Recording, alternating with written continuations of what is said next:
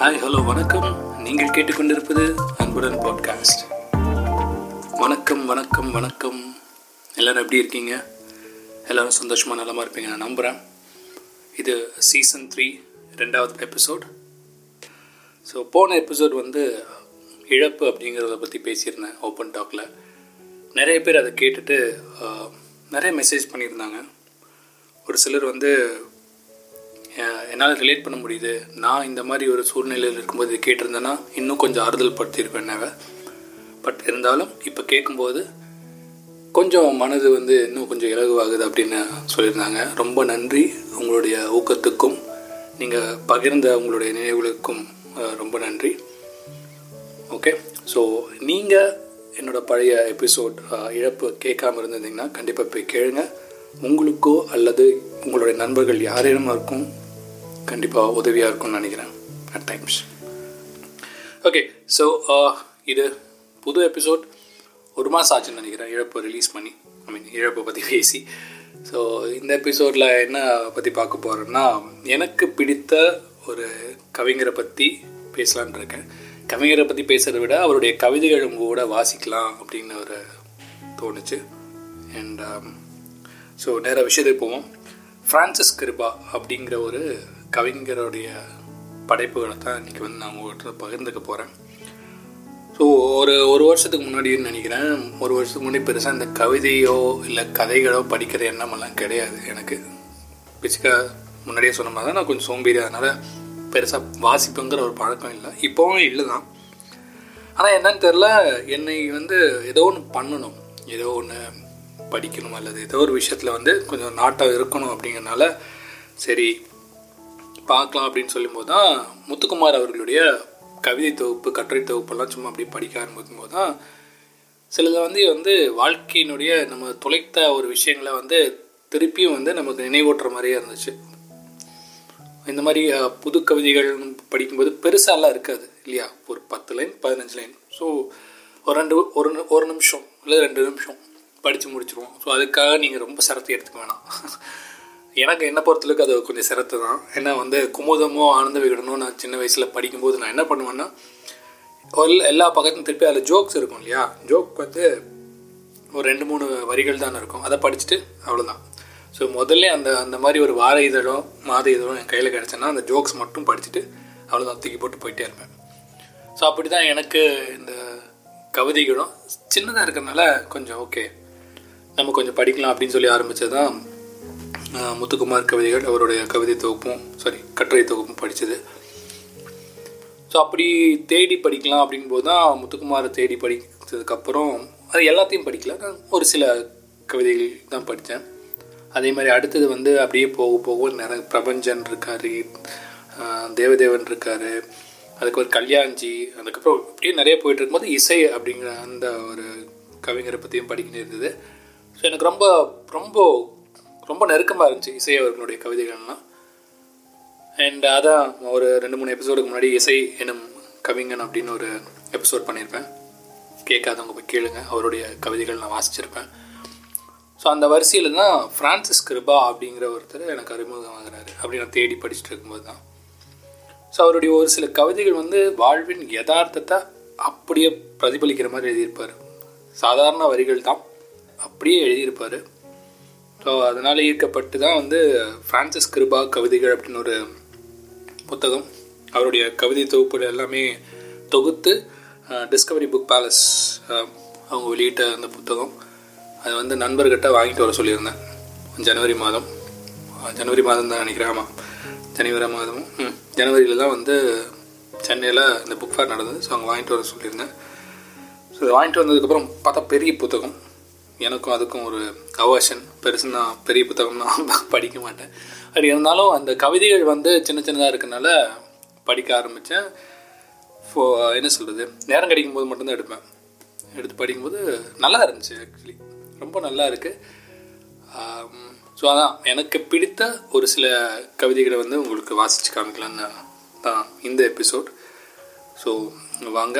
என் கையில் வந்து ஃப்ரான்சிஸ் கிருப்பா கவிதைகள் அந்த புத்தகம் இருக்குது அதுலேருந்து நான் தேர்ந்தெடுத்த ஒரு சில கவிதைகளை உங்களுக்கு வாசித்து காமிக்கிறேன். ஸோ முதல் கவிதை.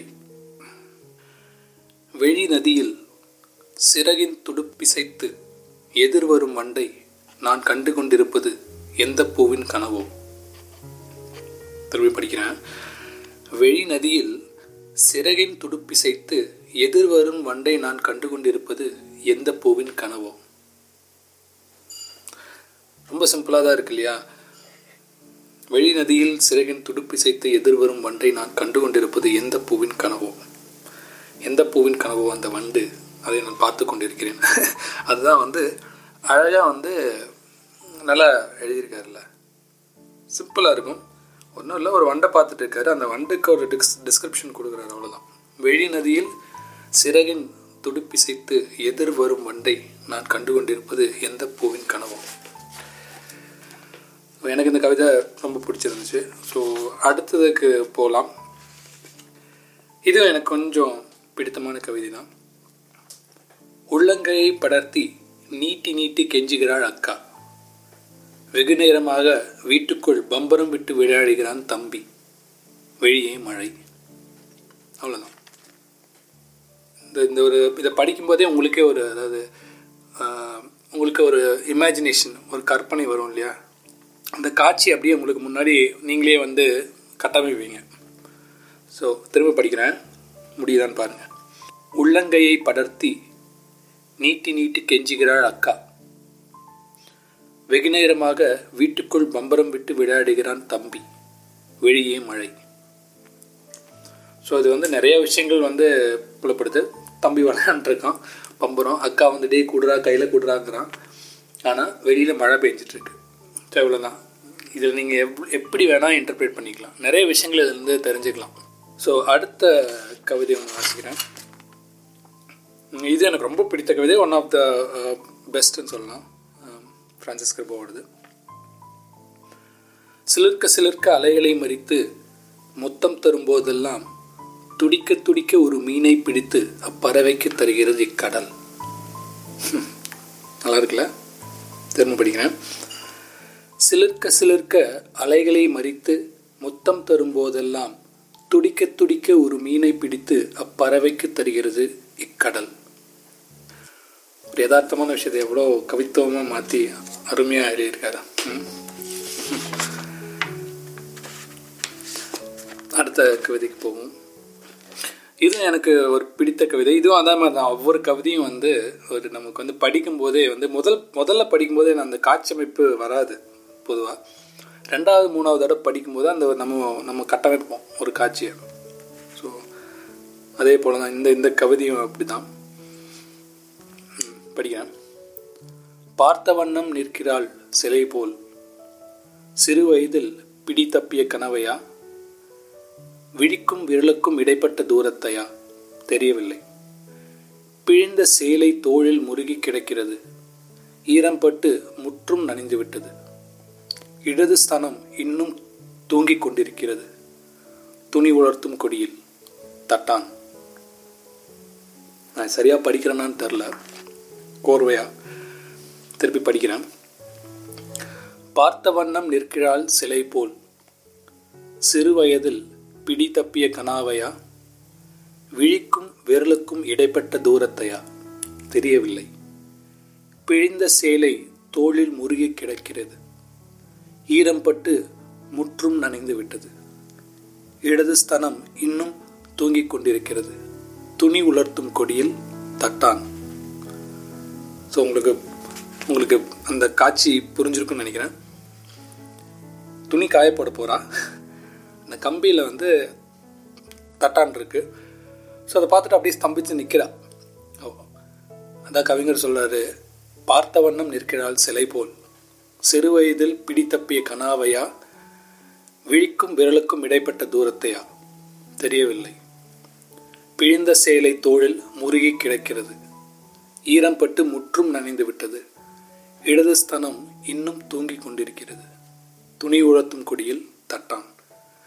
எப்பவுமே இந்த கவிஞர்களுக்கு ஒரு ஒரு ஒரு காட்சி அமைப்பை வந்து சொல்லிகிட்டே வருவாங்க. அந்த கடைசியில் தான் ஒரு ட்விஸ்ட் வைப்பாங்க. நானும் அந்த இசை என்னும் கவிஞன் அதுலேயும் தான் இந்த பாயிண்ட்டை சொல்லியிருப்பேன்.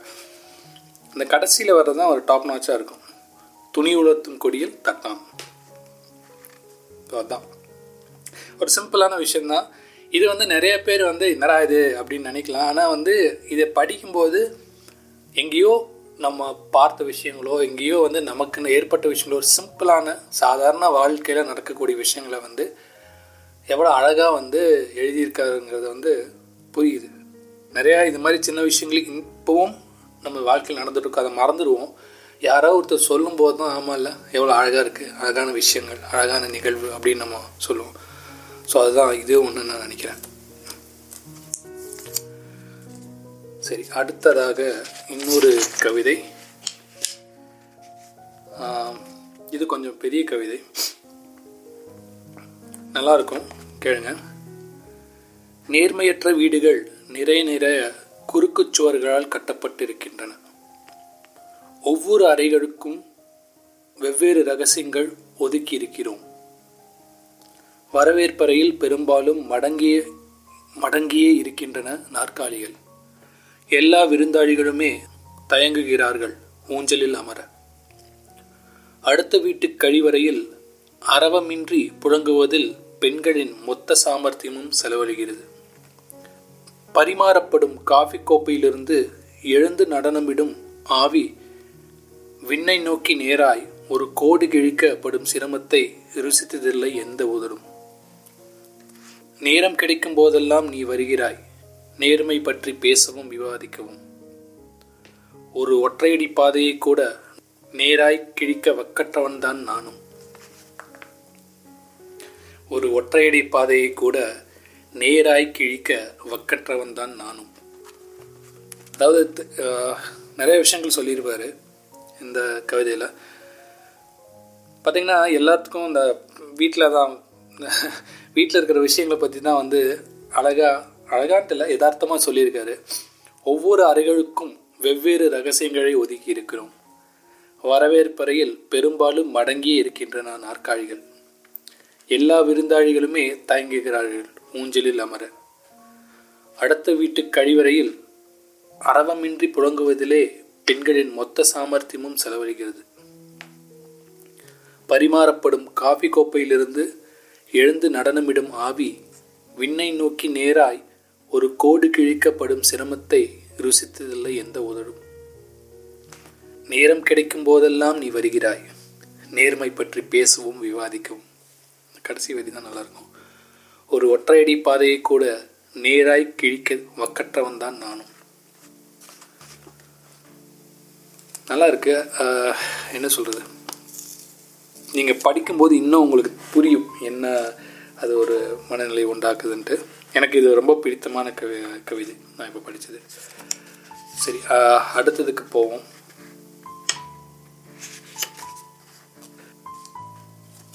இதுவும் ஒரு எனக்கு பிடித்தமான இன்னொரு கவிதை. தூண்டில்காரனிடம் சிக்கிவிட்ட மீன் நாசியில் ஊசி நுழைந்து நுழைந்த வேதனையோடும் புதிய நம்பிக்கையோடும் மீதி வாழ்வின் முன்வாசலில் மெல்ல நீந்தி பார்க்கிறது. பாதியளவு நீர் நிரப்பிய தோல் பையுள். திரும்ப படிக்கிறேன். கொஞ்சம் மாறி. தூண்டில்காரரிடம் சிக்கிவிட்ட மீன் நாசியில் ஊசி நுழைந்த வேதனையோடும் புதிய நம்பிக்கையோடும் மீதி வாழ்வின் முன்வாசலில் மெல்ல நீந்தி பார்க்கிறது. பாதியளவு நீர் நிரப்பிய தோல் பையுள். இதுக்கு விளக்கமே தேவையில்லை. எனிவேஸ் அடுத்த கவிதையை பார்ப்போம்.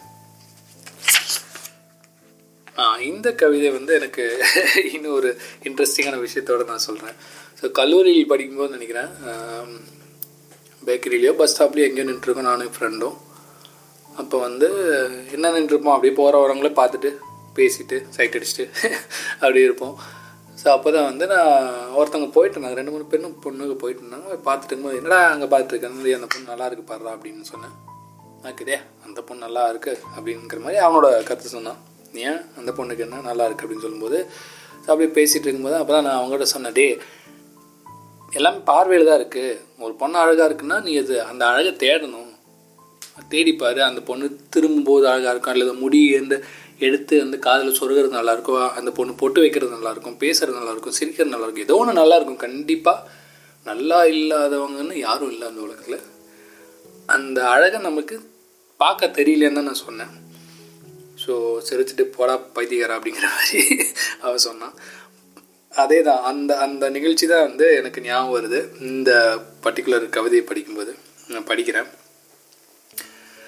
பஸ் நிறுத்தங்களில் காத்திருக்கும் பார்வையில் எந்த கணம் எவளை எப்படி பேரழியாக்கும் என்பது நிச்சயங்களற்றது. எதிர்பாராத விதமாய் இதோ இந்த சுமாரான பெண் பேரழகு பெறுகிறாள். ரவுக்கியின் முதுகுப்புறத்து கீழ் விளிம்பில் விரல் நுழைத்து நீவி நேர் செய்யும் நேரத்தில். திரும்ப படிக்கிறேன். பஸ் நிறுத்தங்களில் காத்திருக்கும் பார்வையில் எந்த கணம் எவளை எப்படி பேரழியாக்கும் என்பது நிச்சயங்களற்றது. எதிர்பாராத விதமாய் இதோ இந்த சுமாரான பெண் பேரழகு பெறுகிறாள். ரவுக்கியின் முதுகுப்புறத்து கீழ் விளிம்பில் விரல் நுழைத்து நீவி நேர் செய்யும் நேரத்தில். காட்சி அமைச்சிட்டு பார்த்துருங்க நல்லா இருக்கும் சரி வாங்க அடுத்த கவிதைக்கு போவோம்.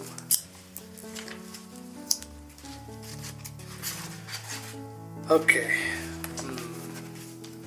இதுவும் ஒரு காதல் சம்பந்தமான ஒரு கவிதை தான். கடவுளை கடந்த அப்படிங்கிற தலைப்பு இது இந்த கவிதைக்கு. உன்னை உன்னிடம் கேட்பேன். ஏழு முறை அல்ல எழுபது முறை அல்ல எல்லா முறையிலும் உன்னை உன்னிடம் கேட்டு மண்டியிடுவேன் மன்றாடுவேன். பச்சை தண்ணீரும் பருகாது மருகி கரைவேன். பிரியமே உன்னை உன்னிடம் மட்டுமே கேட்பேன் கடவுளிடம் கூட அல்ல. உன்னை உன்னிடம் மட்டுமே கேட்பேன் கடவுளிடம் கூட அல்ல. சரிதானே? ஓகே. வாங்க அடுத்த கவிதை போகிற ஸோ இந்த கவிதையெல்லாம் வந்து சாதாரணமாக நான் படிக்கிற மாதிரி தான் இருக்கும். ஆனால் நீங்கள் வந்து நீங்கள் அந்த கவிதையை படித்தேன்னு வச்சுக்கோங்களேன். ஸோ அந்த நீங்கள் புத்தகத்திலேருந்து வாசிக்கும்போது உங்களுக்கே நிறைய விஷயங்கள் வந்து புலப்படும் அல்லது ஒரு என்ன சொல்கிறது உங்களுக்கே சில விஷயங்கள் தோணும். ஸோ அந்த தோண வைக்கிறது தான் அந்த கவிதையின் ஒரு பெரிய ஒரு சிறப்பு. ஸோ எனக்கு வந்து சில விஷயங்கள் தோணும். இந்த இந்த கவிதைகள்லாம் படிக்கும்போது சில ஞாபகங்கள் வரும் அல்லது நான் காட்சி வைப்பேன் அந்த அந்த நடக்கிற விஷயங்களை. ஸோ அது ஒரு அனுபவமாக இருக்கும். ஒரு க்ளோஸ் டு லைஃப் அனுபவமாக இருக்கும்னு நான் சொல்கிறேன் அது எப்படி எனக்கு விவரிக்கிறதுன்னு தெரில பட் நீங்கள் படித்து பாருங்கள் உங்களுக்கு தெரியும். இந்த கவிதையும் மட்டும் இல்லை எந்த ஒரு கவிதையுமே அப்படி தான் முதல் தடவை படிக்கும்போது அது ஜஸ்ட் ஒரு வரிகள் தான். ஒரு ரெண்டு மூணு தடவை படிக்கும்போது அதுக்குள்ளே இருக்கிற அர்த்தம் வந்து உங்களுக்குள்ளே போகும்போது it makes you feel good சரி அடுத்த கவிதை. தலைப்பெண்ணா போதும். ஆமாம் போதும். இதுவும் எனக்கு பிடித்தமான கவிதை. ஒரு துண்டு பூமி இரு துண்டு வானம் சிறு கீற்று நிலவு சில துளிகள் சூரியன் ஒரு பிடி நட்சத்திரம் கால் பிடி கடல் ஒரு கிண்ணம் பகல் ஒரு கிண்ணி பெட்டி இருள் மரக்கூந்தல் காற்று நூலளவு பசும் ஓடை. குடையளவு மேகம் ஒரு கொத்து மழை. குட்டியாய் ஒரு சாத்தான் உடல் நிறைய உயிர். மனம் புதைய காதல். குருதி நனைய உள்ளொளி. இரவாத முத்தம். என் உலகளவு எனக்கன்பு. போதும் அதான் என் உலகளவு எனக்கன்பு. ஸோ இவ்வளோ இருந்தால் போதும் அப்படிங்கிறாரு கவிஞர். அவ்வளோதான் ஒரு துண்டு பூமி இரு துண்டு வானம். சிறு கீற்று நிலவு சில துளிகள் சூரியன். ஒரு பிடி நட்சத்திரம் கால் படி கடல். ஒரு கிண்ணம் பகல் ஒரு கிண்ணி பெட்டி இருள். மரக்கூந்தல் காற்று நூலளவு பசும் ஓடை. குடையளவு மேகம் ஒரு கொத்து மழை. குட்டியாய் ஒரு சாத்தான் உடல் நிறைய உயிர். மனம் புதைய காதல். குருதி நனைய உள்ளொளி. இரவாத முத்தம் என் உலகளவு எனக்கன்பு. அவ்வளோதான் இது போதும். குடையளவு மேகம். ஒரு கொத்து மழை. அருமையாக இருக்குல்ல? மனம் புதைய காதல். பா மனம் புதைய காதல். கிடைச்சா வரம். அதை விட பெரிய வரமே கிடையாது. சரி வாங்க. அடுத்த கவிதை போவோம். இது வந்து முத்தமிட அப்படிங்கிற தலைப்பில் எழுதியிருக்காரு. முத்தமிடங்கும் போது தான் எனக்கு நான் முன்னாடி ஒரு முத்தத்தை வச்சு ஒரு எழுதின ஒரு சின்ன கவிதை. அது ஏன்னா எனக்கு பிடிச்ச ஒரு கவிதை நான் எழுதுனது. சின்னதாக ரெண்டு வரி தான் பெருசாக ஒன்றும் இல்லை. உள்ளங்கள் போடும் உடன்படிக்கைக்கு உதடுகள் போடும் கையொப்பம் முத்தம். நல்லா அந்த ரெண்டு வரி தான் முத்தம் அப்படிங்கிறத நான் எழுதுறது. உள்ளங்கள் போடும் உடன்படிக்கைக்கு உதடுகள் போடும் கையொப்பம் முத்தம். அப்படின்னு ஸோ வாங்க கவிஞர் எழுதின அந்த முத்தமிட அப்படிங்கிற கவிதையை பார்ப்போம். இதுவும் எனக்கு ரொம்ப பிடிக்கும். அருமையாக இருக்கும். கேட்கலாம். ம் படிக்கலாம். முத்தமிட. உண்மையும் அல்ல பொய்யும் அல்ல ஒரு முத்தம். முத்தமற்ற உறவு போலியானது. முத்தத்துக்கு இடமற்ற நெருக்கம் புழுக்கம் நிறைந்தது. முத்தம் உருக்கமானது. நிறமற்ற உணர்ச்சிகளின் ஓவியம். உயிரின் முதல் ஒத்திகை. ஆ. முத்தத்தை நடிக்கும்போது ஒருவர் கழிவறையாகிறார். மற்றவர் கல்லறையாகக்கூடும். தயாரிக்க முடியாத குற்றங்களில் ஒன்று ஒரு முத்தம் திருடு போவது. முத்தங்களை மாடுகளைப் போல் மந்தை மந்தையாக மேய்க்க முடியாது. மான்கள் போல் துள்ளித் திரிபவை முத்தங்கள். ஒரு முத்தத்தை இன்னொரு முத்தமே முத்தமிட முடியும். சிற்பி செதுக்கும் சிலைகளின் எல்லா காயங்களும் ஆற்றிடும் ஒளியின் ஒரு தன்னலமற்ற முத்தம். இப்படியே எழுதி சொல்வதை விட இப்போதே எழுந்து செல்ல வேண்டும். யாரையேனும் முத்தமிட. அருமையா இருக்குல்ல? முத்தமிட. இது படிக்கும்போது முதல் தடவை படிக்கும்போது ரொம்ப மெய் செலுத்துருச்சு ஆக்சுவலி முத்தமற்ற உறவு போலி இருந்தப்பா நல்ல வரிகள். திரும்பி படிக்கிறேன். ஒரு தடவை எனக்கு ஆஹ், முத்தமிட. உண்மையுமல்ல பொய்யுமல்ல ஒரு முத்தம். முத்தமற்ற உறவு போலியானது. முத்தத்திற்கு இடமற்ற நெருக்கம் புழுக்கம் நிறைந்தது. முத்தம் உருக்கமானது. நிறமற்ற உணர்ச்சிகளின் ஓவியம். உயிரின் முதல் ஒத்திகை. முத்தத்தை நடிக்கும்போது ஒருவர் கழிவறையாகிறார். மற்றவர் கல்லறையாகக்கூடும் கூடும். தயாரிக்க முடியாத குற்றங்களில் ஒன்று ஒரு முத்தம் திருடு போவது முத்தங்களை மாடுகளைப் போல் மந்தை மந்தையாக மேய்க்க முடியாது. மான்கள் போல் துள்ளி திரிபவை முத்தங்கள். ஒரு முத்தத்தை இன்னொரு முத்தமே முத்தமிட முடியும். சிற்பி செதுக்கும் சிலைகளின் எல்லா காயங்களையும் ஆற்றிடும் மொழியின் ஒரு தன்னலமற்ற முத்தம். இப்படியே எழுதிச் சொல்வதை விட இப்போதே எழுந்து செல்ல வேண்டும். யாரையேனும் முத்தமிட. அருமை. வாங்க அடுத்த கவிதை. இதுவும் ரொம்ப உணர்ச்சிகரமான ஒரு கவிதை தான் ஏழு லைன் தான். ஏழு லைன் கூட கிடையாது. ரொம்ப சின்னது. கணங்கள் தோறும் என்னை நானே தண்டித்து கொண்டிருக்கும் போது ஏன் நீ ஏனும் கொஞ்சம் என்னை மன்னிக்க கூடாது? அவ்வளோதான் சிம்பிள் ஆன் டாட் கணங்கள் தோறும் என்னை நானே தண்டித்து கொண்டிருக்கும் போது ஏன் நீ ஏனும் கொஞ்சம் என்னை மன்னிக்க கூடாது? இதை விட ஒரு பெரிய அன்பு பேரன்பு எதுவுமே இல்லை. கேட்கறது இல்லையா? சரி வாங்க. அடுத்த. இதுவும் இன்னொரு காதல் சம்மந்தமான கவிதை தான். ஐக்கியூன்னு சொல்லோட சொல்லலாம். மலரினும் மெல்லிய அப்படிங்கிற தலைப்பில் மழைக்கு தெரியாமல் குடைக்குள் புன்னகைக்கிறாய். கண்ணடித்து மன்னிக்கிறது மின்னல். மழைக்கு தெரியாமல் குடைக்குள் புன்னகைக்கிறாய். கண்ணடித்து மன்னிக்கிறது மின்னல். சூப்பராக இருக்குல்ல? சின்ன விஷயந்தான் அது ரொம்ப பெரிய ஒரு இதாக தெரியுது எனக்கு. எனிவேஸ் ஸோ நிறையா கவிதைகள் நான் படிக்கணும்ல. இதுதான் என்னோட கடைசி கவிதை. ஃப்ரான்சிஸ் கிருபாவோடது இந்த எபிசோடுக்கு ஏன்னா நீங்கள் புத்தகத்தை வாங்கி படிங்க. அவரோட கவிதை புத்தகத்தை வாங்கி படிச்சீங்கன்னா ஒரு தடவை படிக்கிறதுக்குல நான் இந்த இந்த கவிதையை திருப்பி ஒரு ஒரு ரெண்டு மாதம் கழித்து எடுத்து படிப்பேன். ஒரு அப்போ ஒரு ஃபீல் கிடைக்கும். சரிங்களா? அப்போ திருப்பி என்னை வந்து என்னோட நார்மல்சி கொண்டு போகும். நார்மல்சினா இப்போ இருக்கிற இந்த இறைச்சல் ரொம்ப வேகமாக போயிட்டுருக்கிற ஒரு மொனோட்டனஸான வாழ்க்கையில் வந்து சில நேரத்தில் நம்ம வந்து நம்ம பழைய நினைவுகளை வந்து நோக்கி போக வேண்டியது இருக்குது நம்மளை சாந்தப்படுத்துறக்கோ அல்லது நம்மளை அமைதிப்படுத்துறக்கோ நம்மளை திருப்தி இருக்கிறக்கோ ஸோ அந்த மாதிரி தான் நான் நினைக்கிறேன். எப்பாச்சும் எனக்கு ரொம்ப கடியாக இருந்துச்சுன்னா அல்லது வந்து என்னடா பண்ணிகிட்டு இருக்கோம்னு நினச்சேன்னா இந்த இந்த கவிதை தொகுப்போ அல்லது இசையினோட கவிதை தொகுப்போ இல்லை வீட்டில் அது ரெண்டு தான் எங்கிட்ட இருக்குது இப்போதைக்கு. ஸோ அதை எடுத்து சும்மா ஏதோ ஒரு பேஜ் எடுத்து சும்மா படிப்பேன். ஒரு பத்து நிமிஷம். ஸோ அது போதும் எனக்கு ஒரு எனர்ஜி கொடுக்குறதுக்கு. அதுக்கப்புறம் பாட்டு கண்டிப்பாக அது எப்போவுமே இருக்கிறது. ஸோ பாட்டு கேட்காத சமயத்தில் இப்போது இந்த கவிதைகள் தான் எனக்கு வந்து இட்ஸ் கீப் மீ சேன் அப்படின்னு சொல்லலாம். சரி இந்த கடைசி கவிதையோட இந்த எபிசோட் முடிக்கலாம்னு நினைக்கிறேன். அதுக்கு முன்னாடி இந்த புத்தகத்தில் வந்து டிஸ்கவரி பேலஸ் வேடியப்பன் அவர் வந்து சூப்பராக ஒரு பதிப்புரை எழுதியிருப்பார். அதை நான் உங்களுக்கு படிக்கிறேன் பார்த்துங்க எனக்கு ரொம்ப பிடிச்சிருந்துச்சு. அதாவது ஃப்ரான்சிஸ் கிருபாவை பொறுத்தவரை அவரை தேடி படிக்கும் வாசகர்கள் வித்தியாசமானவர்கள். சதா ஓயாமல் அவரை அவரின் கவிதைகள் வழி தேடிக்கொண்டிருப்பவர்கள் அவர்கள் கையில் மொத்த கவிதையையும் ஒருங்கே கொடுத்து விட்டோம்.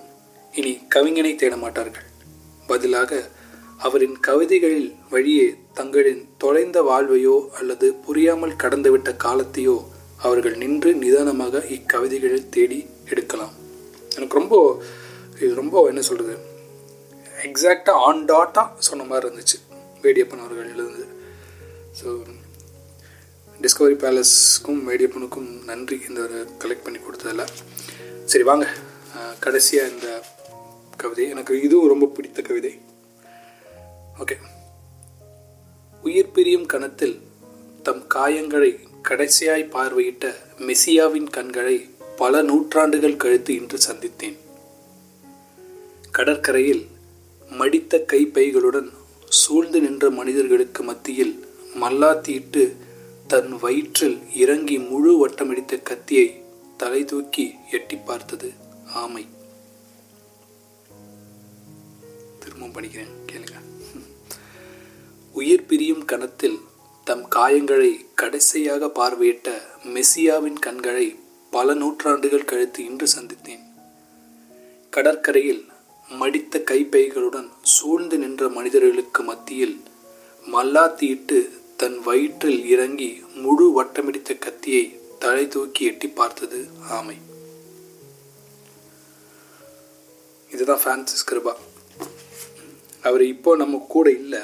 ஸோ அவரை பற்றியே இன்னொரு எபிசோட் பண்ணலாம். கண்டிப்பாக அவர் அவர் அனுபவித்த கஷ்டங்கள் அல்லது அவர் வாழ்ந்த வாழ்க்கையை பற்றி பேசலாம். பட் அது இட்ஸ் டோட்லி டிஃப்ரெண்ட் அது வந்து அது பேசுறதுக்கு இன்னொருவர் வேணும் அல்லது வேணால் ஏதாவது ஒரு உரையாடலாக தான் பண்ணணும்னு தோணுச்சு. பட் பார்ப்போம் ஆனால் உங்களுக்கு அவரை பற்றி தெரியல நிறையா இருக்குது நிறைய யூடியூப்லேயும் இருக்குது ஃப்ரான்சிஸ் கிருபா அப்படிங்கிற ஒரு மிகப்பெரிய கவிஞர். நம்மிடையே இல்லை இப்போ அவர். பட் எனிவே அவருடைய கவிதைகள் ஒரு என்ன சொல்கிறது ஒரு கலங்கரை விளக்கம் மாதிரி இருக்குது தத்தளித்து கொண்டு இருக்கும்போது ஓகேவா அங்கே ஒரு லைட் ஹவுஸ் இருக்குவா போகலாம் அப்படின்னு போயிட்டு ஒரு ரிலாக்ஸ் பண்ணுற மாதிரி தான் இந்த கவிதை தொகுப்பு நான் நினைக்கிறேன். ஸோ முடிஞ்சவங்க வாங்கி படிங்க. டிஸ்கவரி புக் பேலஸில் நானூற்றி முப்பது ரூபா. இந்த புத்தகம். ஜே ஃப்ரான்சிஸ் கிருபா கவிதைகள் அப்படின்னு சொல்லிட்டு படிங்க. அண்ட் uh, நீங்கள் இந்த கவிதைகளை பற்றி என்ன நினைக்கிறீங்க? அல்லது உங்களுக்கு பிடித்த கவிஞர்கள் யாராச்சும் இருந்தாங்கன்னா அவங்க பேர்கள் சொல்லுங்கள் கமெண்ட்டில் கண்டிப்பாக தேடி பிடிச்சி படிக்கலாம். அண்ட் யா uh, இது வரைக்கும் பொறுமையாக இந்த எபிசோடை கேட்டதுக்கு ரொம்ப நன்றி. இன்னொரு எபிசோடில் பேசுகிற வரைக்கும் உங்களை சந்திக்கிற வரைக்கும் எல்லோரும் சந்தோஷமாக இருங்க ஜாலியாக இருங்க மற்றவங்களுக்கு உதவியாக இருங்க பீஸ்